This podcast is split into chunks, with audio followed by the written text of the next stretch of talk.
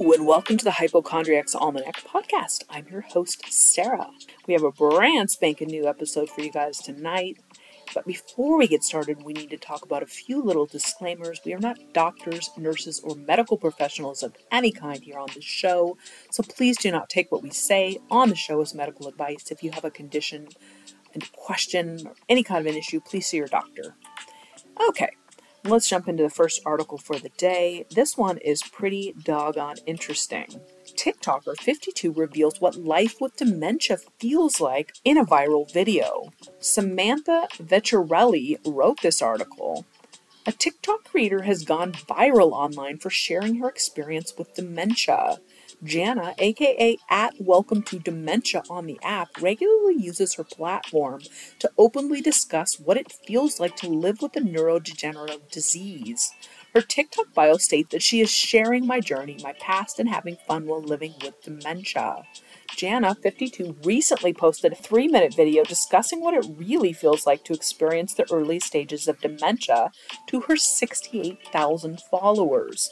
It has since gone viral on the platform, racking up more than a million views since being posted.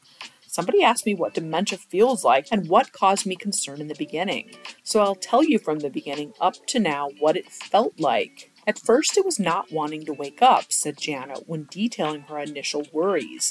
I'd sleep and I'd be so tired. According to Janet, being in the dream state made her feel so good that she just wanted to stay there. When she did wake up, she would feel extremely angry and agitated, just wanting to go back to sleep. She also shared that she got to a point where she thought people around her were patronizing her, and it felt as if people were talking to her and not listening enough.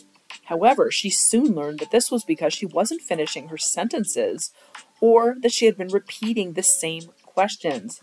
It got to the point where I felt like I was on a boat and my feet were unsteady all the time, she continued, to the point where you'd feel like people were playing tricks on you and lying to you about the things you'd done or where things turned up or disappeared. Jana admitted she was ultimately starting to feel introverted or agoraphobic, but it turned out she was unable to have conversations with people, and as a result, she became terrified to interact with other people and only felt comfortable interacting with her family. Physically, Jana started dropping things and getting frustrated with things that used to be normal. She confessed that she now needs help with just about everything from opening things to cooking. She is also having difficulty controlling her bladder and bowels. According to Jana, the list just goes on. I feel betrayed by my brain because there are things I should remember, she concluded. TikTok users took to the comments section of Jana's latest video to express their condolences as well as thanking her for having the courage and strength to share her journey with the world. How generous of you to be so vulnerable and honest. This video is such a gift. Thank you. I'm so sorry this is happening to you, stated one user. As a pharmacist, thank you. This is the side I've never heard but hope to learn. You are doing so much good here, said another. This was a very detailed and wonderful explanation. Thank you for being so raw, read another comment. Other users didn't realize dementia could affect people as young as Jana. Wow, I had no idea people as young as yourself could suffer from dementia. Thank you for sharing and educating others, commented one user. Jana's previous TikToks are all related to the topic of dementia and how it affected her life. In one video, she talks about how her diagnosis has affected her husband. In another, she takes the time to discuss the advice she would give her younger self when it comes to developing her brain, like researching ways to improve brain health. If you notice a change in a family member's ability to recall information, repeating themselves, becoming confused, struggling with their vocabulary, or completing tasks that would otherwise seem easy, like shopping or driving to a familiar location, consider accompanying them to an appointment with their family doctor as soon as possible. A doctor can perform memory tests and others to measure blood pressure and check levels of various chemicals, hormones, and vitamins in the body.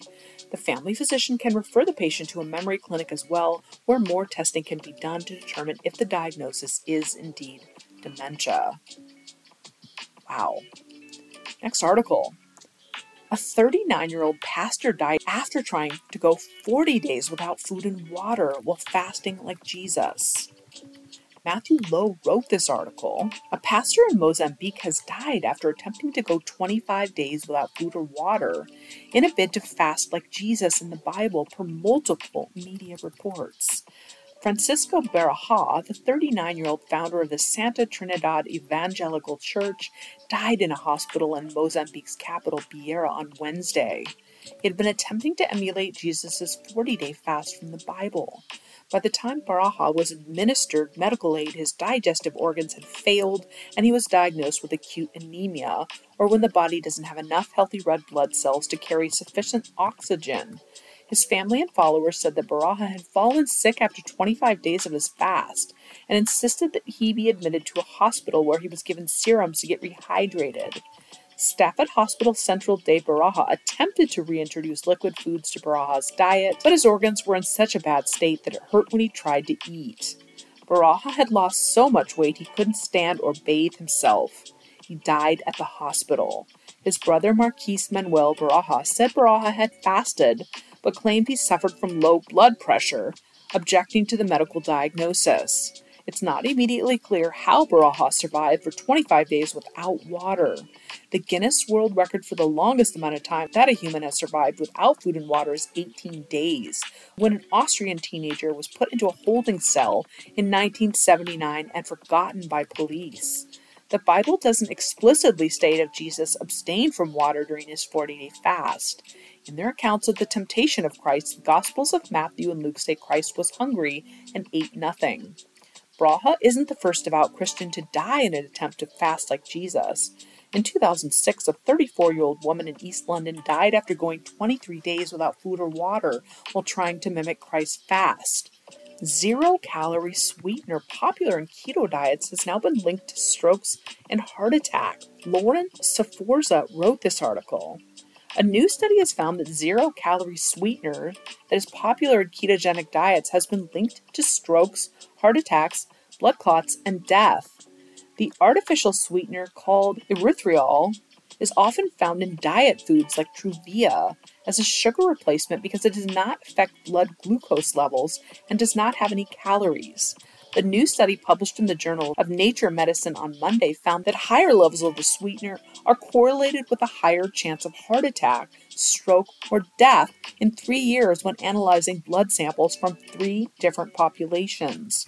Researchers first found the correlation between increased levels of this sugar and major adverse cardiac events when analyzing chemicals and compounds in 1,157 blood samples of those who were at risk for heart disease that were collected between 2004 and 2011. After discovering the link between the high levels and increased risk, the researchers confirmed their results by testing a larger sample of 2,100 people in the US and 833 samples in Europe through 2018. Following exposure to the artificial sweetener, a prolonged period of potentially heightened risk may occur. This is a concern given the very patients for whom artificial sweeteners are marketed i.e., patients with diabetes, obesity, and history of, of, cardiovascular diseases and impaired kidney function, are those typically at higher risk for future cardiovascular disease events. The study also found that when a group of eight healthy volunteers drank a beverage with 30 grams of this artificial sweetener, there was a heightened blood clot risk. Researchers told CNN that the degree of risk was not modest. If your blood level after this artificial sweetener was in the top 25 compared to the bottom 25%, there was about a twofold higher risk for heart attack and stroke. It's on par with the strongest of cardiac risk factors like diabetes. According to the American Heart Association, cardiovascular disease, which includes heart attacks and strokes, accounted for 874,613 deaths in the United States in 2019. Wow. So if you are having those artificial sweeteners like the Truvia, stop using them if you have increased risks or see your doctor to discuss that. Next article Untreated UTIs can be deadly. Many menopausal women don't even know they have a higher risk. Meghan Holohan wrote this article. Many people in menopause notice that they experience more urinary tract infections or UTIs than they did in younger years. For some, if they're left untreated, they could end up in the hospital facing more serious conditions like sepsis or delirium. But why are UTIs more common and more serious after menopause? When we look at recurrent urinary tract infections in a postmenopausal population, it is devastating, say doctors. It is one of the easiest solvable conditions out there, and yet not only do women not know they're associated with menopause, but neither do their doctors. These women keep getting unnecessary and often wrong antibiotics. They get unnecessary procedures, they're miserable, and they get in trouble where they end up with sepsis and people die. And we're not overstating this, say doctors.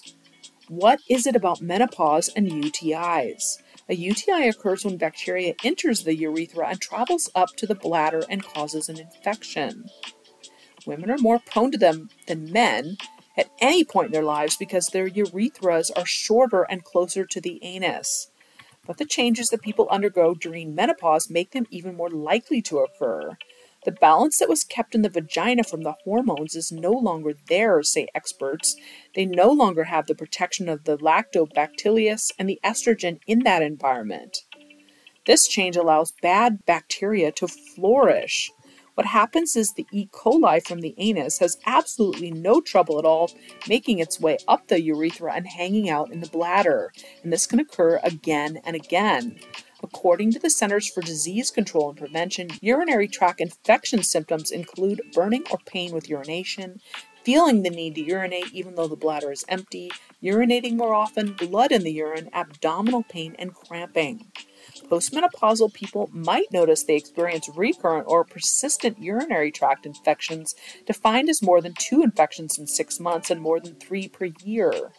They note, however, that other menopausal symptoms can make it difficult for women to know they have a UTI. The other thing that makes it a little trickier is that postmenopause population is a lot of people that think they have a UTI and they don't.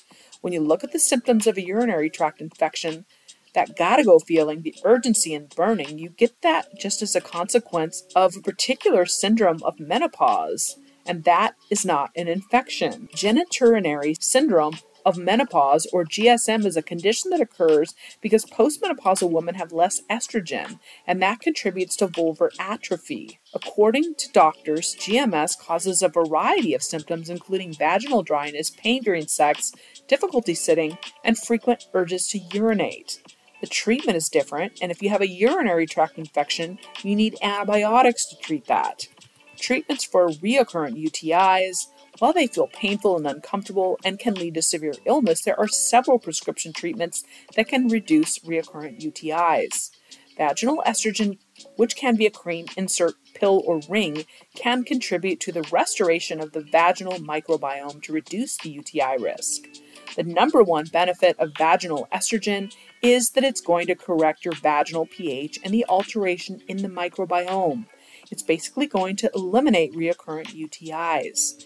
Vaginal estrogen doesn't impact the circulating estrogen in the body like hormone replacement therapy, so it doesn't have the same risks associated with HRT.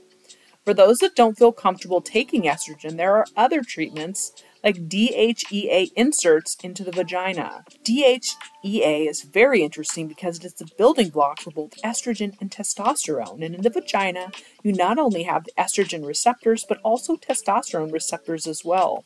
By putting a DHEA suppository in your vagina, your own vaginal cells kick in and make a local estrogen and testosterone. This can help treat both GSM and UTIs. This is a daily suppository that women put in their vagina that works really well, say the experts. Another possible treatment is a selective estrogen receptor modulator, or SERM, which can be used to either activate estrogen receptors or block them in different parts of the body. This SERM turns on the estrogen receptors in the vagina and turns them off in the breast. It's good to treat vaginal dryness, but also helps with recurrent UTIs, making it a good treatment for those who might experience both. Although it's not FDA approved for recurrent UTIs, the data shows that it can decrease them. Too often, women think that bladder infections are simply a part of being a woman and don't seek help. But doctors say there are changes in the works, Anybody who's had a bladder infection, a real one, they know it's miserable and symptoms are horrible, but they don't look at it as something that should be potentially life threatening. And the message certainly is not out there, particularly in older women. So if you have questions about that and you suspect you might be impacted by that, go see your doctor. Next article Bile acids and gut microbiomes could potentially treat multiple sclerosis, according to new research in mice. Andrea Merchak wrote this article. Multiple sclerosis is characterized by an immune system gone haywire. A patient's immune system starts treating the protective coating of the nerves called myelin as dangerous. The subsequent nerve damage can cause a variety of symptoms, including muscle weakness, pain, and vision loss. MS currently has no cure, and doctors still don't completely understand what causes it. While there's a genetic component to MS, environmental factors also play a big role in determining whether someone will develop the disease. Recent evidence suggests that what's in your digestive tract may also be a meaningful contributor to the disease risk. Doctors are working to understand the two way communication between the human body and the bacteria that live in the digestive system. In recently published research, doctors found that bile acid in the intestines could be harnessed to protect people at high risk of MS from developing the disease, offering a new avenue for drug development. Trillions of bacteria currently live in the human gut. They help the body with everything from digesting food to preventing overgrowth of infectious and dangerous bacteria. They also educate the immune system to recognize what is dangerous and what is not. If this process is disturbed, the immune system may become overactive and start to treat natural parts of the body as dangerous. This is called autoimmunity. Scientists believe that one way bacteria and the immune system communicate with each other is through the aryl hydrocarbon receptor, or AHR, which resides in most cells of the body. This protein acts like an emergency call center when it encounters certain chemicals. It will identify the appropriate response and send a signal to the cell recommending what it should do. While researchers have shown that signals from AHR influence multiple sclerosis development, how they do that is unclear. To better understand what AHR is doing specifically in the guts of patients with MS, we genetically engineered mice that are missing AHR in some of their immune cells. By silencing AHR's activity, doctors could then understand what role it may be playing in autoimmunity. They expected to learn more from this experiment about the molecular communication of immune cells. Instead, they found something surprising. The gut environment in mice had changed. Specifically, the chemical composition of their guts had been altered, indicating that the metabolism of gut bacteria had shifted. This meant that AHR is not only sensing what's going on in the gut, but the receptor is also actively shaping its environment.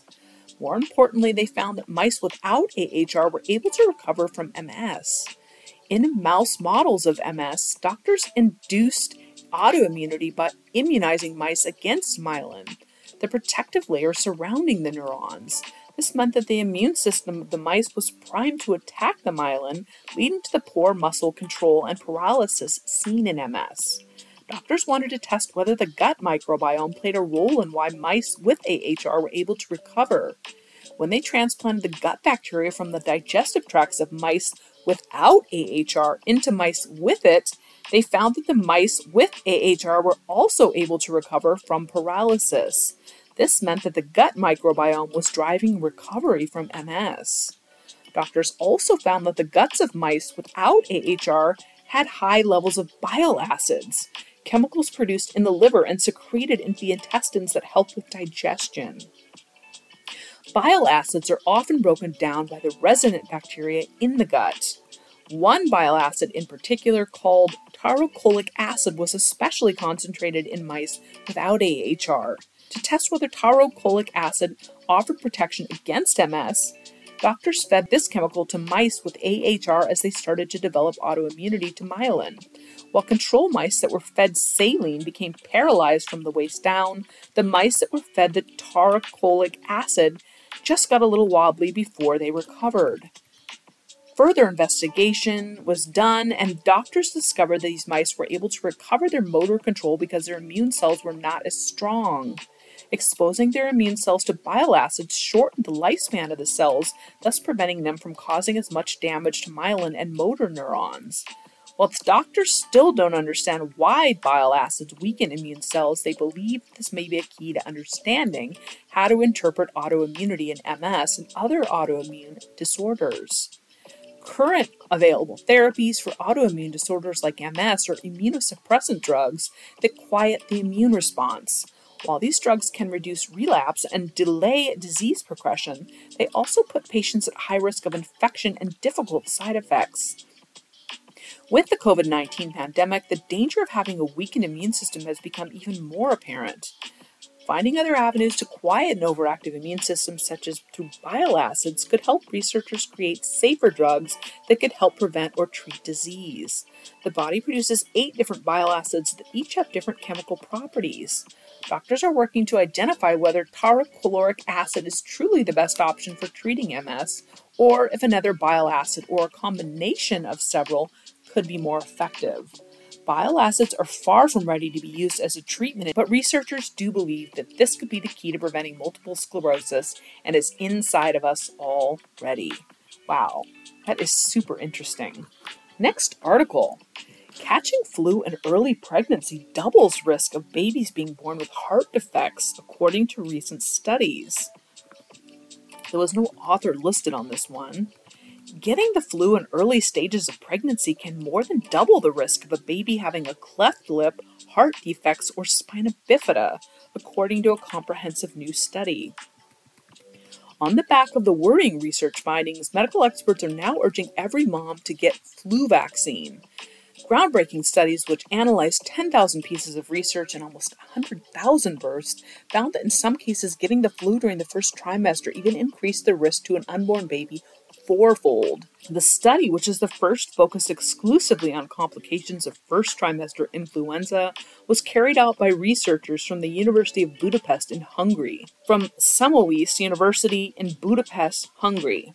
A total of 85,855 births were analyzed by women aged 20 to 45. The results show the total risk of congenital anomalies can increase by 50%, 1.5 times on average if a mother to be catches the flu in the first trimester compared to a healthy pregnancy. In a more detailed comparison, the risk of neural tube defects can increase by an average of 148% or 2.48 times. The significance of neural tube defects is considerable as they are among the most common causes of genetic abortions. On average, the risk of developing cleft lip and palate can increase by a similar amount up to 2.48 times. These children often struggle with feeding difficulties and may develop hearing loss and speech problems. The third group is congenital heart defects, which can increase by an average of 63% or 1.63 times. Within this, the chance of developing aortic coarctation or narrowing of the aorta can increase up to four times due to the first trimester maternal influenza infection. Some studies also reported a higher risk of limb development and eye anomalies. Pregnancy complications caused by viral infections have been the focus of attention in recent years due to the COVID 19 virus, and there are growing concerns we might face similar pandemics in the future. In these studies, doctors analyzed how first trimester influenza could affect newborns. The first three months are crucial as most of their organs are developing. The importance of prevention cannot be emphasized enough, according to doctors. The results show the first trimester flu can have serious implications as it is the most critical period in the development of the fetus. Therefore, doctors strongly recommend every mom to be get the flu vaccine even in the planning stages of pregnancy. The team analyzed more than 10,000 research papers and drew conclusions by comparing data from 14 specific scientific papers published between 1964 and November 2022. Previous studies have indicated it is not the influenza virus itself, but the fever which can cause complications. Therefore, it is crucial to reduce the temperature in women if they fall ill when they are pregnant. It is also widely reported that taking folic acid and vitamins can help prevent congenital anomalies. According to the Centers for Disease Control and Prevention, 39 to 51 million people contract the flu each year, mainly between December and March. The incubation period for the virus is about 48 hours, and people usually recover three to seven days after the virus. Patients can then develop a secondary bacterial infection. In pregnant women, this can also lead to complications. Doctors are now working on other large scale studies. The database contains information on about 90,000 births in Hungary between 1980 and 2009. Scientists are trying to establish to what extent first trimester flu can cause congenital disabilities, but their results so far support the conclusions drawn from the current international meta analysis. Wow, that is interesting indeed. And one last article How Naked Mole Rats Could Hold the Key to Reversing Menopause. And Sarah Knapton wrote this article.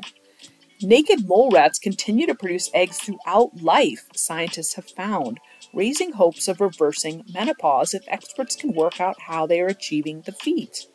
Subterranean rodents are known for their exceptional fertility, where the female queen can continue giving birth into old age. But until now, scientists did not know whether they were simply born with an exceptional number of eggs or whether they had managed to find another way of continuing to make new eggs throughout their lives, something no other mammal can do. A new study by U.S. scientists has shown that they do both. Naked mole rat females are born with exceptionally large numbers of egg cells compared to mice, and death rates of those cells were lower than in mice. At eight days old, a naked mole rat female has an average of 1.5 million egg cells, about 95 times more than mice of the same age. Even more remarkably, the study found that eggs continue to develop after birth, with egg bearing cells dividing into new cells at 10 years old. This suggests that egg production probably continues through their 30 year lives. This finding is extraordinary, say scientists. It challenges the dogma that was established nearly seven years ago, which stated that female mammals are endowed with a finite number of eggs before or shortly after birth, without any additions being made to the ovarian reserve thereafter. Most mammals, including females, are born with a finite number of egg cells which develop while still in the womb. Because this limited supply of egg cells depletes over time, fertility declines with age, eventually stopping altogether in menopause. Yet, if scientists could find out what genetic process is triggering the continued production of eggs even after birth, they may be able to help women continue to have their own children later in life. This is important because if we can figure out how they're able to do this, we might be able to develop new drugs that target or techniques to help human health, say doctors. Even though humans are living longer, menopause still happens at the same age. We hope to use what we are learning from the naked mole rat to protect ovary function later in life and prolong fertility. From the research, scientists compared ovaries from naked mole rats and mice across different stages of development. Naked mole rats live in colonies of several dozen to hundreds of individuals. Like bees or ants, colony members divvy up tasks, including providing defense, digging tunnels, caring for young, and collecting food. Only the single dominant female in a colony can breed, and the queen suppresses reproduction of other females. Unlike bees or ants, a female naked mole rat is not born a queen but competes with other females to take the position the queen can continue to breed into old age, preserving fertility in a way no other mammal can achieve.